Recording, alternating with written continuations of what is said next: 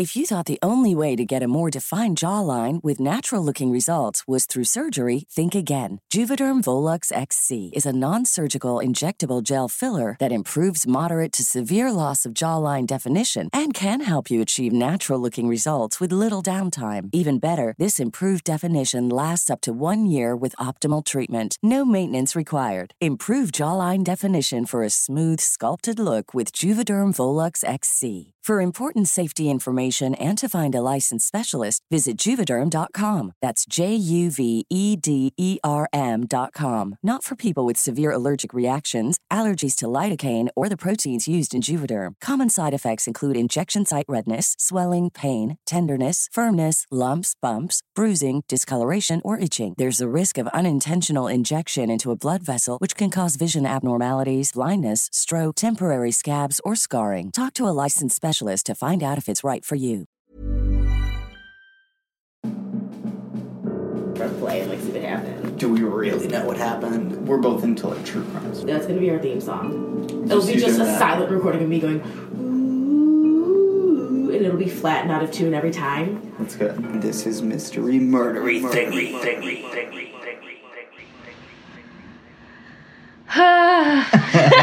and now it started. Um, hey, Hey there. hey, wh- um, what's up? Are you saying that to me? Um, I'm saying that t- to you and 'Cause we've been- whoever is listening. We've been hanging out for a while, so that doesn't really make sense. and sense. whoever is listening. Right. Cheers. Wine break, wine break. Wine break, yes, wine break. a little bit of a wine break. A little bit of a wine break. Happy Tuesday night. Happy Tuesday night. Well, Wednesday. Now, by the time we post this. It's Wednesday, my dudes. Yes, in terms of Should the- I make that stupid vine my like quote? Your- Have you seen that vine? your quote? Yeah, my like catchphrase. Oh, it's Wednesday, my dudes. Well, I think if there's one thing that we've been good at so far, it's stealing other people's catchphrases. So, may as well keep that going. we like mysteries Murderies and stealing other people's catchphrases. and stealing other people's catchphrases. Welcome to Mystery Murdery Thingy. My name's Chloe. My name's Mario. Are you sure? Pretty sure. Are you sure? I'm a junior. yeah, that's true. Yeah. There's two of you, yeah. and you're the smaller one By a good amount. by a good amount. I'm smaller than most people. That's so cute. Another little wine break. Are you gonna say that every time I take a sip of wine? Don't count people's drinks, bro. Not probes. What? Okay, so are you doing a mystery, a murdery, or a thingy? Let me know. Mine's definitely murdery, as, Mine's- as I promised last time. Mine's also murdery. Okay. Um, so uh, I like to go. You said yours was kinda simply short. because it's it is kind of short and it's sad. yeah. Um, and it's a big big topic that I think we can discuss further. okay. So, um, it's February. Happy Black History Month. Right. I am going to focus on the first NAAC worker, NAACP worker to be murdered for his civil rights work. Oh, okay. He was murdered, did not get a proper investigation, did not get an autopsy, did not get a funeral, did not get a marked grave. So what year Even though this? we know who he is. Right. This is 1940 was when he was killed. So, you know, this is like a part of our history. Thousands of African Americans throughout history have been just lynched. Millions have been persecuted wrongly, have been abused, have been kicked out of their homes for no reason. And especially after the Emancipation Proclamation, which I think a lot of people have a a a, a skewed view on what the Emancipation Proclamation actually was. It Right. did not directly free all slaves, and it did No. not say bam boom this is it slavery is illegal that's not No. what it did That's and i what think the a lot of 13th, people 14th, and 15th Amendments did. exactly and i think a lot of people look at the emancipation proclamation that way Right. even though it did help African Americans gain more freedoms, it didn't, I guess, give us this huge rush of freedom that we wanted, or that a lot of people are Yeah. saying that it is. No, no, yeah, definitely. And just from a technical standpoint, for example, like Maryland was a border state that sided with the Union that also had slaves. Slaves Mm-hmm. in Maryland remained slaves after the Emancipation Proclamation. Mm-hmm. Did not technically apply to them. So th- there were instances like that. But then immediately after the war was ended, the southern states were also allowed to enact black codes, which very explicitly were meant to basically reenact slavery. So, Yeah. you know, you would be picked up for spitting, right? Or for har- harassment or menacing, just anything, bullshit for being a black person. Yeah. On the street, right? Where you're not supposed to be. And the police would take you to jail and you would be forced to pay restitution for your crimes in the form of labor for which you were not paid Yep. for a series of, of years, which would probably be extended. It, it was just slavery. It was just slavery again. And unfortunately, a version of this exists all the way till today. Um, there are prisons, including private prisons, in which people are forced to work for pennies a, a, an hour, literally. They make products that are sold in stores. And I think a lot of people don't know that or realize that, but I'm not saying it's the same thing as slavery because I think that's kind of a bit hyperbolic, but it is something akin to it that still exists today. So I, de- I definitely see what you're saying. That the, these kind of stories were down throughout our history. So I'm going to talk about um, Elbert Williams. Like I said, the first NAACP worker to be murdered for his civil rights work. So he was born October 15th, 1908, in rural Haywood County, Tennessee.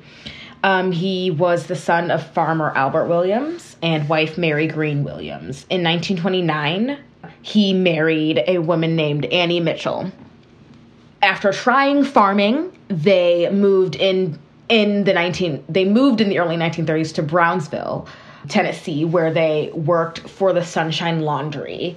And I think I read that he like tended the fire that kept the, the, the like steam going or something that didn't make sense to me because it was laundry in the 40s. I, Okay. I didn't really understand what Sure. his job was. It was something to do with fire and steam and drying things. Okay. So, uh, so as they go through their life, you know, he focuses on civil rights and mainly he focuses on gaining the right for African Americans to vote. So in 1939, they became, him and his wife, uh, became some of the first charter members of Brownsville's NAACP branch. On May 6th, 1940, five members of Brownsville's NAACP branch unsuccessfully attempted to register to vote. No African American had been allowed to register to vote in Haywood County during that time. And after that, the next day was when th- they began to be being threatened. Threats against black Americans trying to make a change, this was something that wasn't uh, rare. It was common Right. um, and like you know not all police forces were corrupt during this time but many many many many were many uh, including the cops in haywood county tennessee in 1940 so uh, they didn't have any interest in these threats so early in the morning of June 16th, 1940, would-be registrant Elijah Davis was abducted from his house by a white mob led by Brownsville Brownsville policeman Tip Hunter and Charles Reed. He was taken to uh, the nearby Hatchie River swamp, surrounded and threatened with death unless he named members of the NAACP. They wanted names. After naming some, he was forced to immediately leave the county under threat of death should he ever return. So, upon hearing of the Davis incident, many of the families that were in the chapter uh, fled. Like they got straight out of Haywood County. But the Williamses did not. Their decision to stay, I guess, kind of came back to haunt them, right? So late on June 20th, 1940, uniformed policemen Hunter and Reed, the two who also captured Elijah Davis, um, and a third man, Ed Lee, manager of the local Coca Cola bottling company, took Williams from his home, jailed him, and questioned him about the NAACP meeting he was suspected of planning. Hunter claimed that he released Williams later, but he didn't. Well, actually, that's the mystery. We don't know if he released him or not. Uh, because after this, he, Elbert Williams, never returned home and he was never again seen alive. Three days later, his body was found in the river. Annie is the one who had to end up identifying him. There were two bullet holes in his chest, and he was uh, bruised and beaten and swollen.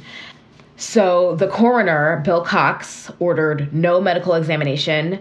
He held his inquest on the riverbank on the riverbank that same morning, and the coroner's jury determined that the cause of William's death was unknown.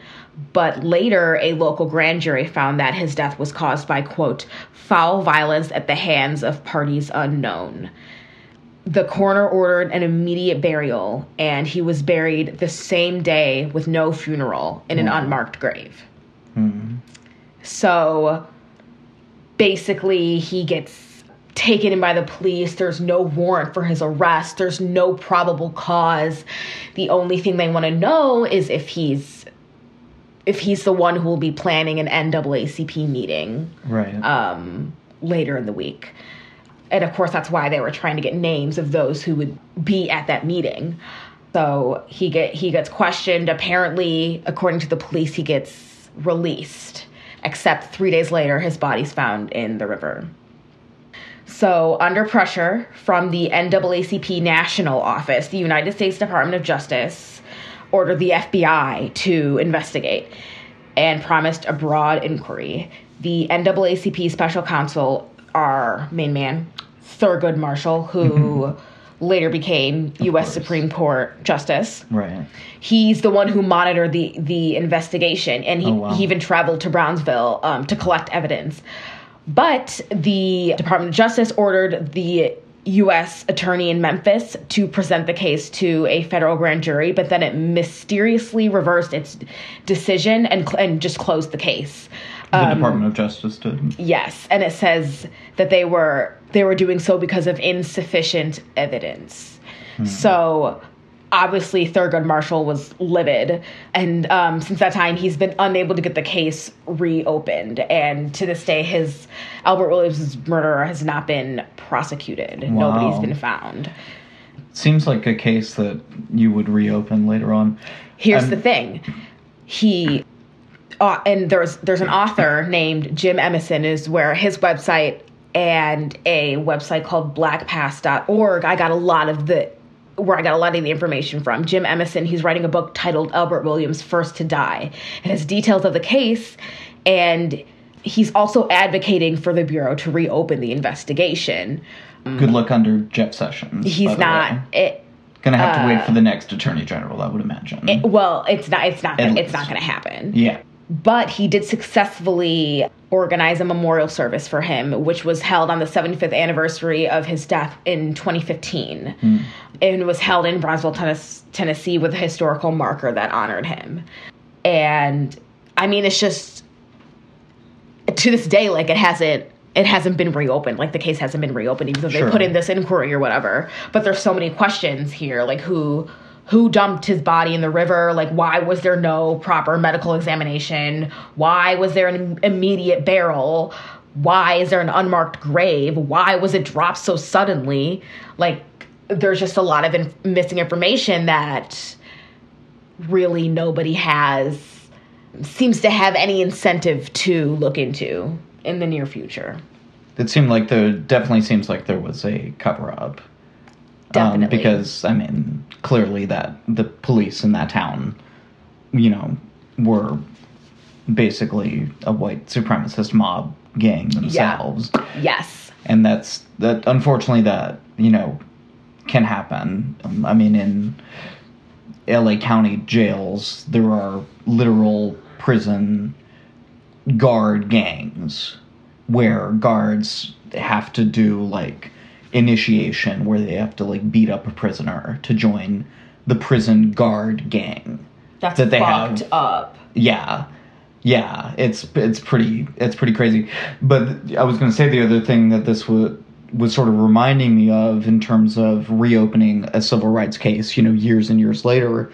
Uh, Doug Jones, who just won the U.S. Senate seat that was vacated by Jeff Sessions in Alabama, in that big upset win over Roy Moore, the accused um, pedophile. But Ew. yeah, who you know, obviously, that's a whole other thing. Yeah. that's, that's that's like a whole nother story. Roy Moore, not a good guy.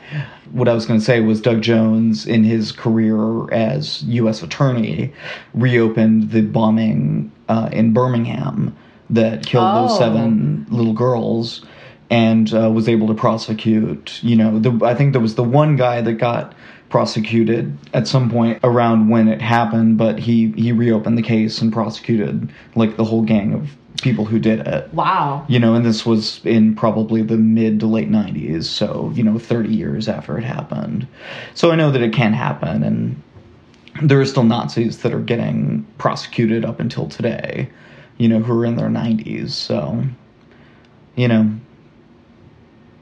getting justice, it, it sometimes takes a long time, but, uh, you know, it's it's always worth it, I think. That's Was what I've it? got. Great. That's what I've got. Cool, cool. It's sad. Yeah, it's definitely sad. It's so messed up. and he was obviously the first of many others that Of many. afterwards. Yeah. Yeah, I bet there's a lot of cases similar to this type of thing.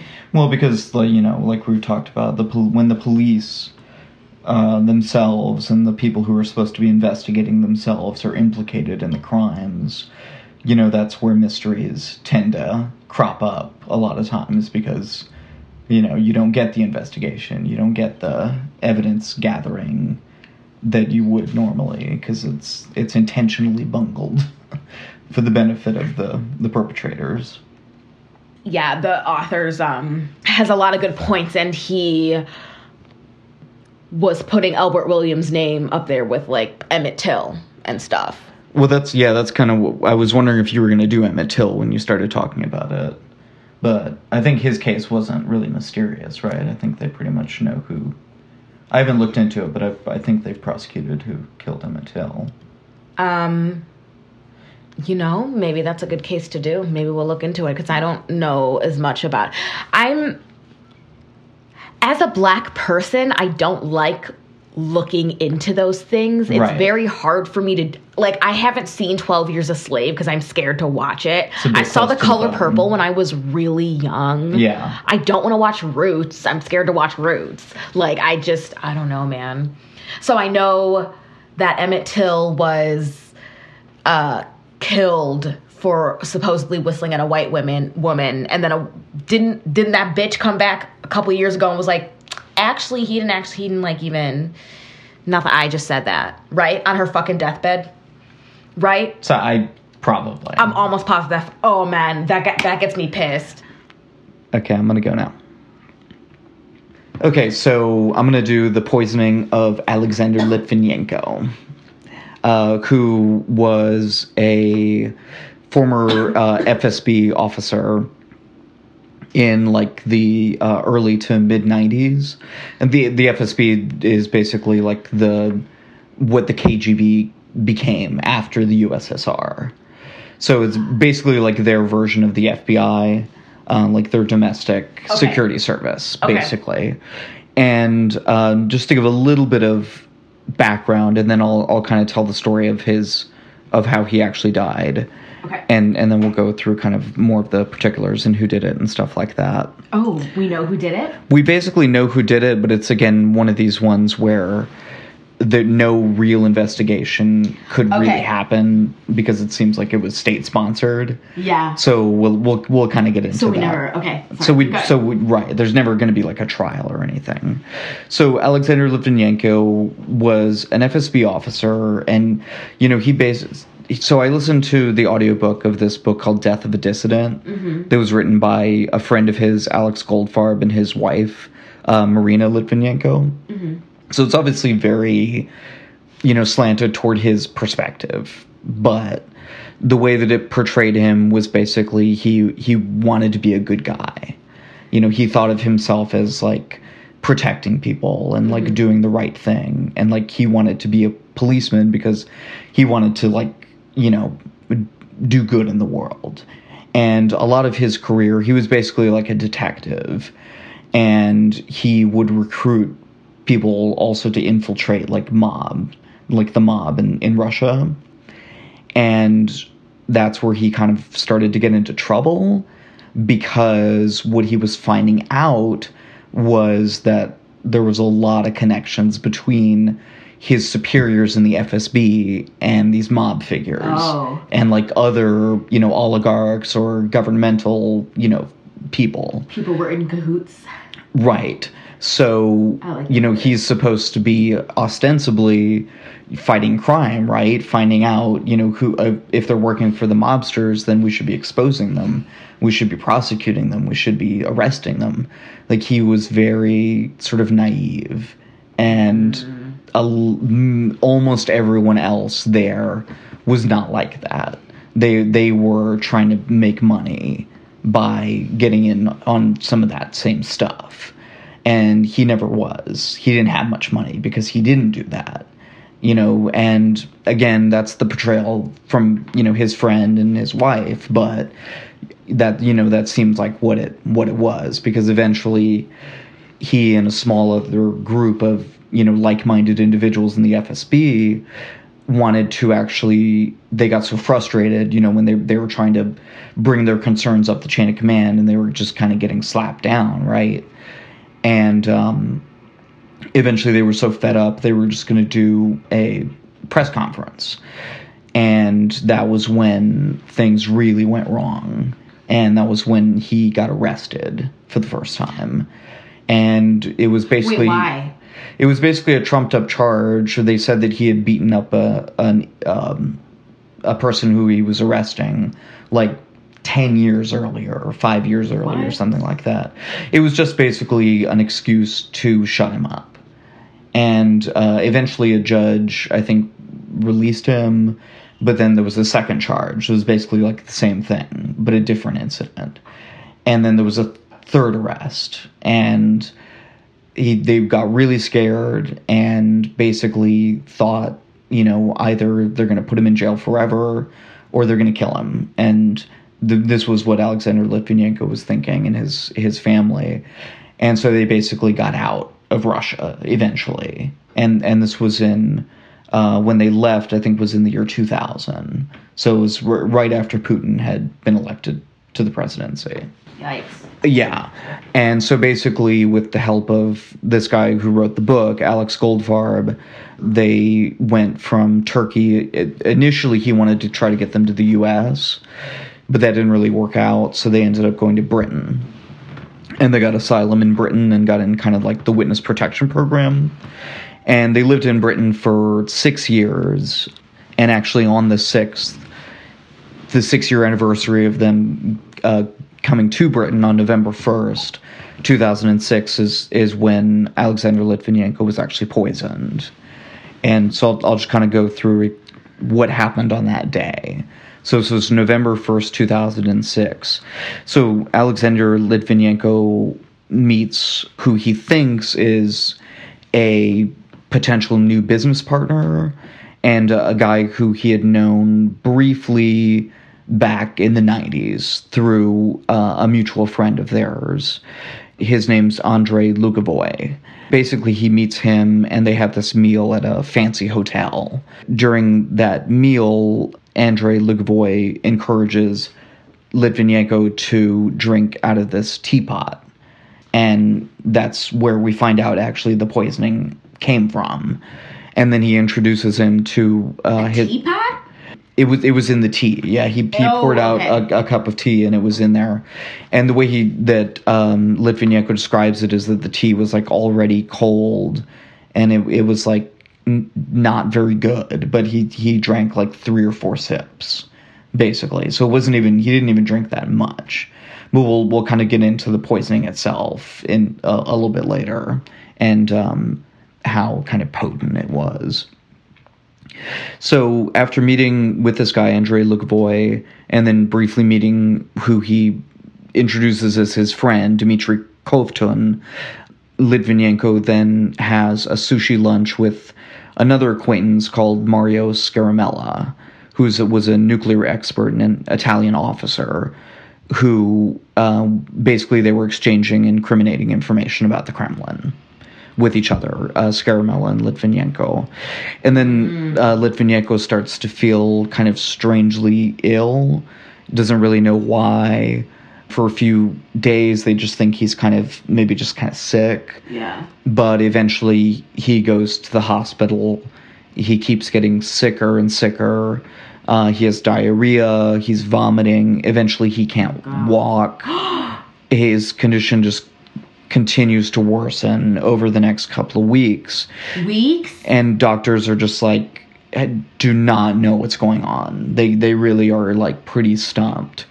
And it, eventually, they think that he has what's called thallium poisoning, but that turns out to be incorrect. It turns out after they sample some of his blood and urine and and I think they actually found this out like on the day that he died, which was November twenty second, that it was um, polonium two ten, which is a critical component of early nuclear bombs. What? And it was actually uh, it was kind of interesting because the way they described it was they were looking at this um, signature from a test that they were doing and they were really just like couldn't figure out what was going on. And th- there was a big spike uh, at one particular point on the signal and an old scientist happened to overhear their conversation and he was like oh that sounds like uh, alpha radiation. Like he knew about it because he had worked on those early nuclear bombs. And so he he was able to kind of tell them oh that sounds like polonium 210 and they find out that that, that is what it was. So polonium 210 is extremely dangerous. A tiny, tiny amount can kill you. Like a speck of it. Whoa. If you ingest it, can can um, kill you. And uh, basically, it, it doesn't create what's called gamma radiation, which is the main thing that like if you have a Geiger counter, that's what a, a Geiger counter is trying to detect is gamma radiation. Okay, I'll cut that out. so so gamma radiation. to get to get back to my explanation. I I'll let me back. I know. Sorry. So it, it gamma radiation is also really harmful. It's a type of ionizing radiation that basically like hurts cells. But um, this other type of, of damaging radiation called alpha radiation is what polonium 210 gives off. And what's special about that is it's not going to set off any detectors. It doesn't set off a metal detector or bomb detectors. What? And the, the alpha radiation, it, it doesn't penetrate surfaces the way the gamma radiation does. So that's why they did radiation. They did two radiation tests on uh, on uh, Litvinenko, And they didn't find and they didn't find anything. So that's why you know initially when they were like, oh, maybe it's this radioactive substance, they were like, no, we tested for radiation, we looked at that. But then this this one doctor who was like a real expert in in these kind of things that was assisting them was like, mm, but it could be this other type of radiation that doesn't actually penetrate the skin and would only be harmful if you actually well it's still harmful but only like lethal if you actually like ingested it. And that's what they they figured out eventually that it that it was. So basically it also had never been used as a poison before so that's that was another reason that they think that they went with it because it was just so baffling and and uh, gave you know Lugovoy and Kovtun time to get out you know back to Russia where, by the way, Andrei Lugovoy is now a member of parliament and Dmitry Kovtun is a businessman. Oh God. So again, like n- nothing actually ever happened to those two guys. talk about baggage. We pretty much know that it was them, you know, allegedly, because of the radioactive signatures that they found everywhere these guys were. so clearly they had the polonium 210 with them because they left a trail, but they're never going to go on trial or anything. So they determined that it was in the tea because they actually found it um, in the hotel when they were like looking into all of this. And when they did, you know, all of the kind of background checking and everything, they found there were three like distinct polonium trails that were laid down at three different times. And this is where they started to be able to make kind of a timeline of, of where things happened. And like I said, they were all linked very strongly to Andrei Lugovoy and Dmitry Kovtun. They indicated that there were two possible prior assassination attempts. So they basically think that they tried this before or they were doing kind of like practice runs before to, to make sure that they could actually do this. That's disturbing. I know. Um, the first of those was on October 16th of 2006, and a trail was found in all the places that uh, Lugovoy and Kovtun were. How do you find a trail of radiation? They have special detectors for the alpha radiation. So, So, did they just like walk around where these guys were? yeah, that's a good question. When they were describing it in the book, they made it sound like there was a specialized unit within the um, I think it must have probably been the terrorism unit of the Metropolitan Police in London because they were the ones who were kind of like leading the investigation that specialized in finding radiation. That's kinda so the, cool. That's yeah, cool. So, so yeah, basically that would be your job to find out all the specialized ways, I guess, that you can just like go into. I mean, London's a fucking enormous city, um, and you know, say, but they also found it in, and I'll, I'll I'll get into the specifics of this a little bit. They found it in like a tons of different places. So on this October 16th trip, though, they did slip it into Litvinenko's tea. So they basically tried the exact same thing that eventually worked. But Litvinenko didn't drink the tea that time. So he, he didn't get poisoned. So they, Lugovoy and Kovtun also really apparently didn't realize what exactly they were handling in the polonium 210 they they clearly did not realize that it was highly dangerous and extremely potent poison. Because at one point it seems that their one of their containers actually like broke and they cleaned it up just with a towel with their bare hands and just uh, poured the rest of it down the toilet. Oh, which they did another couple of other times Oh. and also into a sink oh, oh my God! yeah. The, uh, this is stuff that uh, Litvinenko's father described as a mini atomic bomb because it's so highly radioactive. That's. Oh my. And they were just God. throwing this shit around. So, like, clearly they didn't know, you know, exactly what they were dealing with. But presumably the people who gave it to them did Yeah. which is pretty crazy to think about. Yeah, so uh, even a small amount of this, like even a gram, That's scary. can kill like masses of people. Whoa. So it's it's a really dangerous sub. I mean, I know I keep repeating this, but it's like No, but still, it's like, it's kinda mind-blowing. insane that that they chose to use this to kill this one person. I I, I don't understand what was going through the minds of these people, um, whoever ordered this. So the second attempt was on October 25th. So basically, you know, they were trying this like every week, a new attempt, right? Uh, these guys also seem like fucking idiots, by the way. Um, that shit is dark. yeah, yeah. So again, Lugovoy and Kovtun left a radioactive trail, so could see exactly where they went. Um, they did not actually attempt to administer the poison on, on the second attempt, possibly because they knew they were being filmed. So like where they were meeting oh, him, okay. there were a lot of cameras, which was not the case for the third attempt, which was on November 1st. at the Millennium Hotel in Grosvenor Square.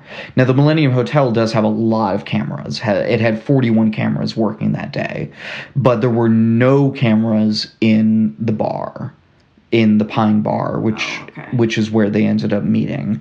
And presumably, Lugovoy and Kovtun would have known that. They were kind of casing out the place. So, Lugovoy that time had come to London with his family under the guise of seeing a CSKA Moscow match, which, which is a, a, a soccer club. They, they, they were there playing uh, a match that day, and he actually had his like two daughters and his little son with him. And, and after the poisoning happened, he actually introduced his little son to Litvinenko. Oh my god. How's that for chilling? Just like, hey, here's my little son. Shake the hand of the guy that I just. Which, again, he clearly must not have known that it was highly radioactive because he put his son in contact with the person. yeah, he you know, I mean, had no idea. Ye- uh, yeah, again, it, it, I don't. Yeah, it's. I, I hope not. I hope he didn't know. And Litvinenko and uh, Lugovoy had been meeting up ostensibly to uh, talk about working together, advising some Western firms. I think on like security matters. There was no trail that Litvinenko left going to the meeting, so we know that it was at the meeting that he was poisoned. Because afterwards, we find the trail that Litvinenko starts to make from that point on. Okay, okay. So that's how we know definitively that the polonium 210 was introduced into Litvinenko's body at the Pine Bar Hotel uh, in the uh, Millennium Hotel Damn. after he had eaten the lunch with Mario Scaramella. So there was so much radiation within Litvinenko's body after the poisoning that when he rode in a friend's car back to his hotel, that car was rendered inoperable. It was totaled. It could it could not be used anymore because Litvinenko had been riding in it right after having been poisoned with polonium 210. So when Litvinenko's father again describes it as, uh, you know, when he was talking to the press after Lin- Alexander Litvinenko died, described it as a mini atomic bomb. You can kind of see where he's coming from. You know, it's Did anybody has anybody else been affected by it around There- him? there were definitely people who were affected by it around him his wife especially because she before they you know knew before they even took him to the hospital when he was just at home and they thought he was sick she was cleaning up his vomit and other things so she actually it ended up you know in, ingesting some polonium 210 as well thankfully their son mainly stayed away so his level of exposure was a lot less and everyone else's was a lot less because it was kind of secondary, tertiary, quaternary, Yeah. etc. But Litvinenko's wife, you know, probably had some ill Holy health effects, crap. and and probably Lugovoy and Kovtun did as well. I'd imagine because Yeah. they they were exposed quite heavily, you know. So I'm sure the it's not great. wasn't It wasn't good for them. I'm sure. Traces were eventually found on 221 flights on British Airways. What? So ba- basically, the airplanes that Lugovoy and Kovtun had taken um, were used on a further 221 flights, in, in, in which they, they found exposure That to shit is da- That's so scary. yeah, in, in which they found exposure to as many as 33,000 passengers. Wow. So yeah, it's pretty crazy. Uh, and like I said, it, Litvinenko was killed on the sixth uh, anniversary of his arrival in in Britain. So the British did an investigation, and and as part of that, they attempted to interrogate five Russians who they believed were involved, but obviously got no um, cooperation from the Kremlin or, or any of the Russian authorities. They also tried to extradite Andrei Lugovoy, but the Russian prosecutor general Yuri Chaika, who would be basically the equivalent to our attorney general, uh, said that it was unconstitutional for Russia to extradite any citizen. Uh, the British disputed that, but they weren't going to obviously extradite him. That was never going to happen. And like I said, he is now a member of parliament in Russia. Jeez. So, um, a, a different inquiry was concluded in January 2016 in Britain, so pretty recently, led by uh, Sir Robert Owen.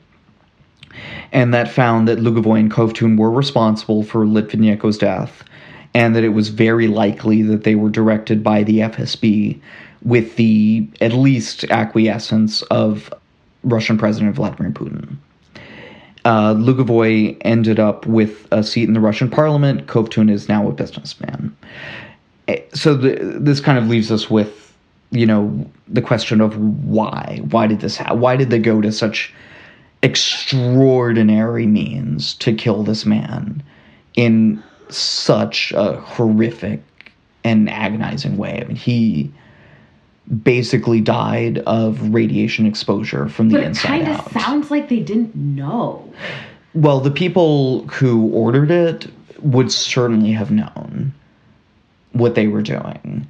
Kovtun and Lugovoy seem like useful idiots, So he but was he was just this investigator who didn't want to be involved with the mob. Yes, but he he was always going against the grain since he started at the FSB. You know, he he was trying to expose these connections between high-placed FSB officials, other Oh, government okay. officials, and the mafia, basically trying to expose what had developed under Putin, which was a, a, basically a mafia state where there's no real division between the organized crime uh, organizations and governmental organizations and just like rich, powerful people. They're all just in cahoots together. And that's what he was kind of trying to expose. So it, it was it was uh, fundamental to what was developing in the in the Russian system. The proximate cause of it may have been excuse me, that he was about to give testimony in a Spanish case, which alleged uh, involvement of the Russian mob in, in Spain, including mobsters who would be connected to Putin. So he would basically be giving testimony against Vladimir Putin in a sense.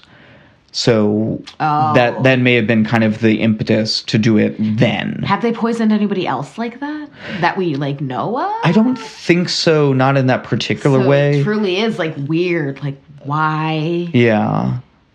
Uh, yeah, I'm, I'm not sure that they maybe knew that the trail would be left because the they knew presumably that it wouldn't give off gamma radiation, which would have been a huge red flag, right? The, they would they wouldn't have been able to carry it out with a radioactive poison that gave off gamma radiation.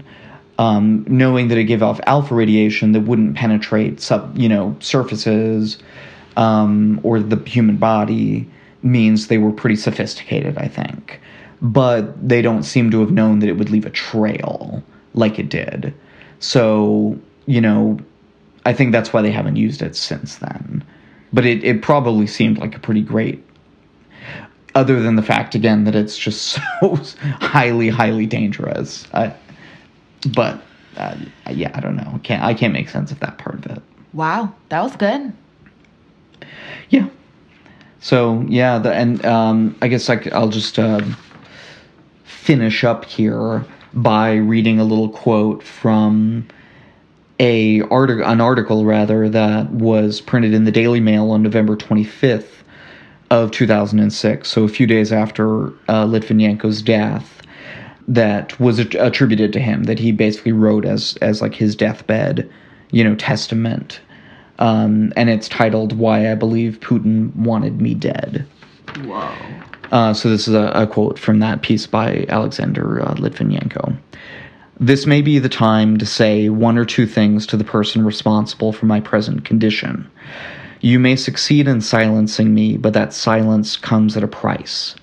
You have shown yourself to be as barbaric and as ruthless as your most hostile critics have claimed. You have shown yourself to have no respect for life, liberty, or any civilized value. You have shown yourself to be unworthy of your office, to be unworthy of the trust of civilized men and women. You may succeed in silencing one man, but the howl of protest from around the world will reverberate, Mr. Putin. in your ears for the rest of your life. May God forgive you for what you have done, not only to me, but to beloved Russia and its people. Damn. So pretty pretty heavy stuff. Um, but you know, I, I think it to me helps to underscore also that the the people in a country and the government that run its country often are very different and sometimes are at odds with one another. And you know they're alexander litvinenko is not a perfect person right? He would you know readily admit he did things in the fsb that were not great. He went along with some stuff that was not good. But essentially he wanted his country to be a country in which people had their rights respected and didn't you know arbitrarily get killed or harassed or Yeah. you know where where essentially the government was trying to do the right thing by its people which is what almost everyone wants in the world. And you know we we can't lump those people in when they happen to live in a country that doesn't respect those values. So you know i just really appreciate him when he says you know what you've done to you know beloved russia and its people. We have to remember that it's like something that putin and his regime are doing to the people of russia not something that russia is doing itself and i think that that helps to build that kind of sense of empathy Very nice. I mean, yeah it's pretty fucking horrible. yeah but you know it's it's like That was like that was that was that was deep. yeah Yeah. yours was deep We- I think we both did well this week. yes good um so should we do some weird shit in the news Weird shit. Weird In the weird, news? we- weird shit what what what what what I wanna go what- first. okay So, um, mine has to do with mermaids. okay Um, mermaids are real so m- this is from NPR. And the title is Mermaids and Mermen of Brazil Refuse to Be Tamed. so, members of a small but growing shoal of mermaids and mermen in Brazil are getting a little worried and irate until now they've been able to slip happily into their brightly colored tails and glide away through the water without much attention from the outside world beyond the odd chuckle or ripple of a applause. Now, mermaiding or serismo, sere, or serai, sereismo? Sereísmo, I'm not sure, as it's known in Brazil, is growing more popular thanks to partly to a smash hit TV soap opera and the theme song that accompanied it. So basically, the there's safety agencies telling uh, them that like swimming around dressed up as this like mermaid they'll they'll like drown like it, it okay so it says the spread of the hobby is attracting warnings from safety a- agencies who believe that swimming around dressed as glamorous sea creature from ancient mythology can involve the real and present danger of drowning. But what i don't get is that isn't that with everybody? Like you swim at your own risk right? Well yeah but i think if you're wearing the fucking you know mermaid legs oh. it like impedes your ability to Oh, I- think that's what they're saying so there's this woman named Mireya. It's probably like Mirella, Mirella. just uh, just say it just say it like an american person you don't have Mirella? to you don't have to try to sound like you're from there I know, cool. but like that's how it's supposed to be said. Sure. Whatever. Mirella Ferraz, 34, says she is Brazil. Where I was like, really, woman? Says she is Brazil's first professional mermaid and a pioneer of the Hey. pastime in her country. live your dream live your truth make other people bend to your conception of reality Don't drown. that's like my wizard friend devin he wanted to be a wizard a professional wizard he went for it But it's called chaos magic yeah. She, yeah. She says, she says uh, she accuses a recently launched campaign that highlights the risks of mermaiding, of spreading falsehoods and demonizing the mermaid's skin. Quote, they also say that with the tail you can't float. It's a lie. It is buoyant. Uh, end quote. Good points. Good points. Okay, standing up for mermaid rights. I can appreciate that.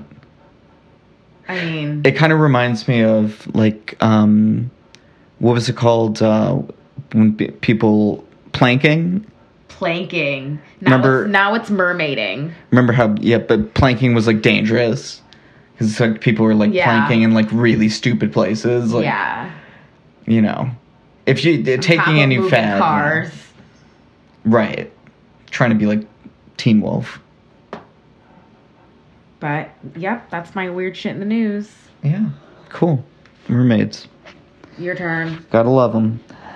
So, right. Mermaids, mermaids. Mine comes from CBS News, and the title is uh, "Plane Lands on California Highway Median.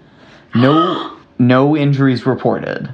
Oh, good. So it's, it has a happy ending. This story. That's So so bizarre. Can you imagine being a car on the highway? I cannot Is that, miraculously. uh, is that a plane? Yeah. a single seater Cessna, I think it was, landed on the median of a Northern California highway. No injuries reported. Um, the pilot walked away and was not hurt. There were no injuries on the ground. And the plane was removed from the freeway and all lanes were quickly reopened. So basically, what it sounds, yeah, Casual? What it, what it sounds like is this plane basically came down, landed, stopped for a minute. They carted it off to the side, kept going.